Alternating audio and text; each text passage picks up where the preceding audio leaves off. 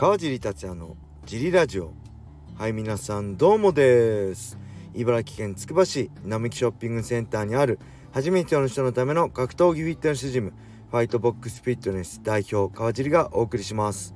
えー、ファイトボックスフィットネスでは茨城県つくば市周辺で格闘技で楽しく運動した方を募集しています。体験もできるのでホームページからお問い合わせをお待ちしてます。はいそんなわけで今日もよろしくお願いします。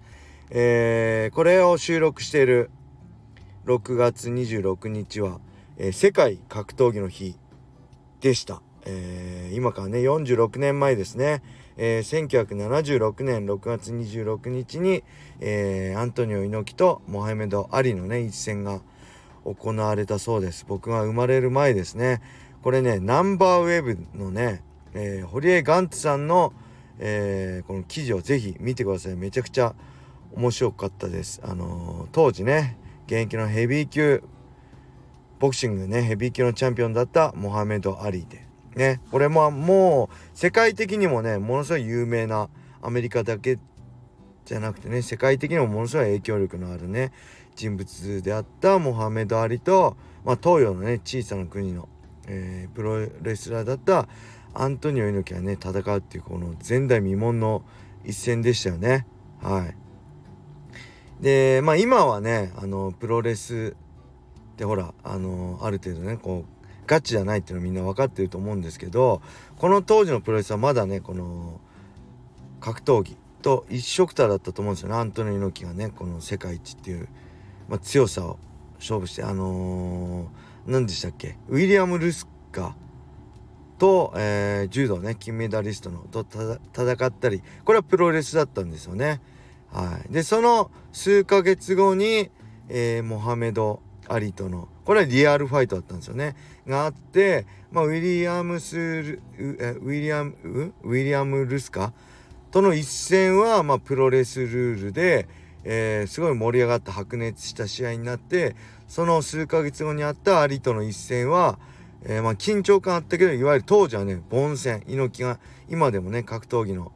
で言われる猪木あり状態。えー、寝そべってねローキックを打つっていうねその中で結構ねこう凡戦扱いされたんですけどまあそれはねリアルファイトであったからってことで、えー、ね今ではあ現在の評価はすごい一変して、まあ、大凡戦から総合格闘技のね原点だったり、まあ、史上最も緊張感にあふれた一戦だったって評価されてすごい面白いですよね。はい詳しくはねそのナンバーウェーブの、えー、堀江ガンツさんの記事を見てください。でねこのアリが晩年この現在のね総合格闘技の最高峰である USC のね、デイナ・ホワイト代表宛てにツイッターで、えー、俺が MMA の元祖だって知ってるかってつぶやいたところ、まあ、その猪木のね猪木アリ戦の写真とともに投稿したところそれに対して、えー、デイナ・ホワイトが「あなたこそがマーシャルアーツの元祖ですと返信したっていうね。なんかそのドラマとしても面白いですよね。当時は散々言われたけど今評価が一変してるっていうね。はい。もしよかったら読んでみてください。そんな日曜日はえっ、ー、とね土浦イオンにあったら T ブラッド代表の岩瀬さんに会いましたね。あのー、家族でお互い家族で会いました。岩瀬さん2人ね娘ちゃんいるんで。はい。同級生なんですよね。うちの娘と同じお姉ちゃん6年生なんで。はい大きくなってましたね。久しぶりに会いましたけど。あとは何かあったか。ああとはねえー、といつも通りなんかねあのー、デイズタウンのね地下のゲーセン、えー、LINE 登録してると結構ね50枚メダルもらえたりとか無料でゲームできたりしてるねクーポンが結構頻繁に来るんで行ってねあのー、奥さんと娘遊んでたんですけど僕その間ちょうどあのあれ見てましたね。グラジエーターのグラップリングマッチ YouTube でやってた森戸選手対川名選手のグラップリングだったり、まあ、USC のね今日やったあのガムロットとツァルキャンの試合を見てたりしてました。はい。あとは昨日はねあえー、土曜の夜はねあのロゴスのゆらゆらハンモックチェアに乗ってミザリーって映画を見てましたね。最高でしたねこのハンモックチェア。もうめっちゃハマってます。このミザリーっていうのは、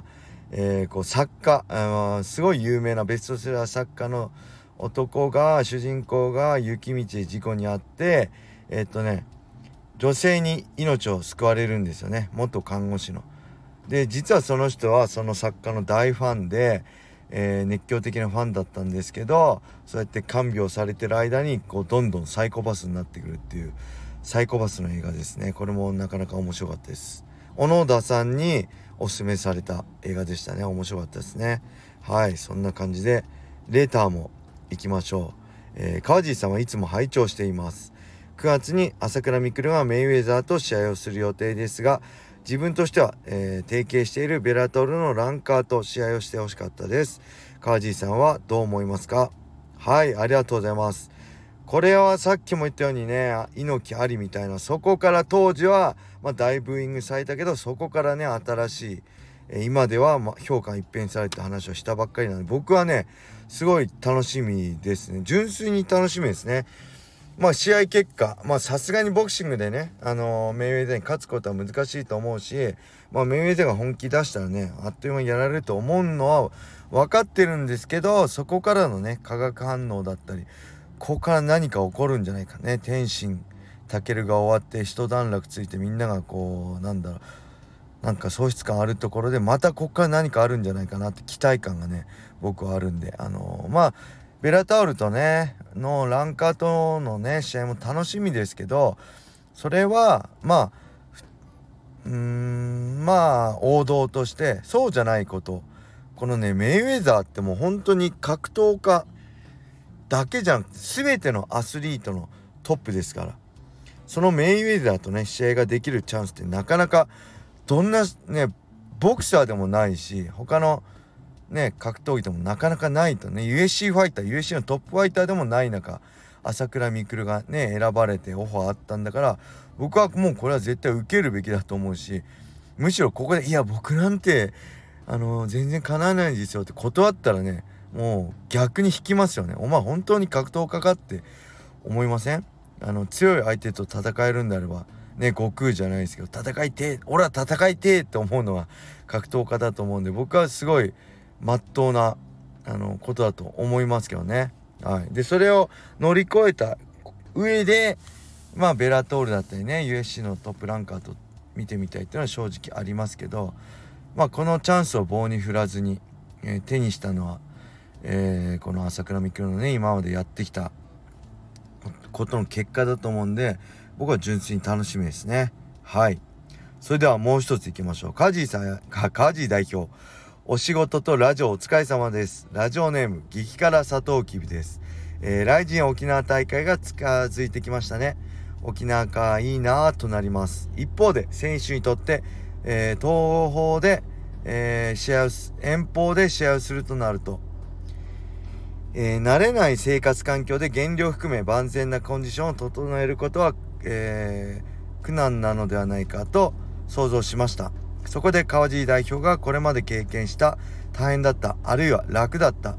えー、遠方での減量や試合を教えていただけますと幸いです。それでは、えー、快適な空の旅を。グッドラックはいありがとうございます。まあ沖縄大会、まあ、日本国内はね全然苦じゃないです。もう言葉も通じるし勝手知ったるだしえー、まあホテルの近くにねあの絶対コンビニでも何でも日本はあるんで全然あの、変わんないと思いますね。例えば僕だったり、えー、埼玉スーパーアリーナで試合する時も、えー、全然実家都内のねホテルに泊まって、えー、試合に挑むんでそれと変わんないですね。ただ海外の場合はねやっぱり違います。海外はねやっぱ大変でした。やっぱ時差が一番大変なんじゃないですかね。うん。時差をどう上じゃないですね。どう調整するか。時差でコンディション作りをするか。でもうね僕の場合はもう100は100%は諦めてましたね。あの思い通りいかないのは分かってるんでもう80コンディションも何も80で仕上げてその中でベストを尽くすっていう。もう100を目指しちゃうと絶対思い通りいかないしストレス溜まっちゃうんで80でいいや。80で仕上げてその中でベストを出そうっていう。やっぱりねまあ思い通りいかないですね。言葉も通じないしえここに行けばこれがあるとかね。あのもう食事も僕は全部日本から持ってってたし思い通りいかないことを前提で仕上げてましたね。やっぱなんて言っても時差かな。でも日本から海外行った時はまあ日本でね寝ないで飛行機乗って日本あ飛行機で爆睡してとかいろいろ手を尽くすんでなんとかなるあのそれでも時差ボケ苦しいですけど、えー、まあ試合になる頃45日経てばコンディションはねなんとか試合できるコンディションにはなるんですけど僕の場合はね帰りですねもうねもう勝っても負けてもそうですけど気が緩んでるじゃないですか。でも飛行機の中も寝れなかったりしてもうほぼ100%ね海外から帰って USC の時はね体調崩してます。寝込んでましたね。毎試合。はい放火試験とかにもなったし。なんでまあそのぐらいあのー、なんだろう移動距離が長ければ長いほど体の負担は強かったような気がします。はい。えー、なんでねあのー、まあ国内戦だったら大丈夫ですけどやっぱりね海外で日本から海外に向けて試合してる選手はやっぱ相当まあコンディションも含めて厳しい戦いだし逆にそれを経験して思ったのは今までねブラジルとかから日本に来てね戦ってる、えー、海外のファイターたちは改めてすごいことしてたんだなって思いましたね。はいそんな感じでですかね。レターも結構溜まってるんで明日からはトントントンって答えていきますね。はいそれでは今日はこれで終わりにしたいと思います。皆様良い一日を。またね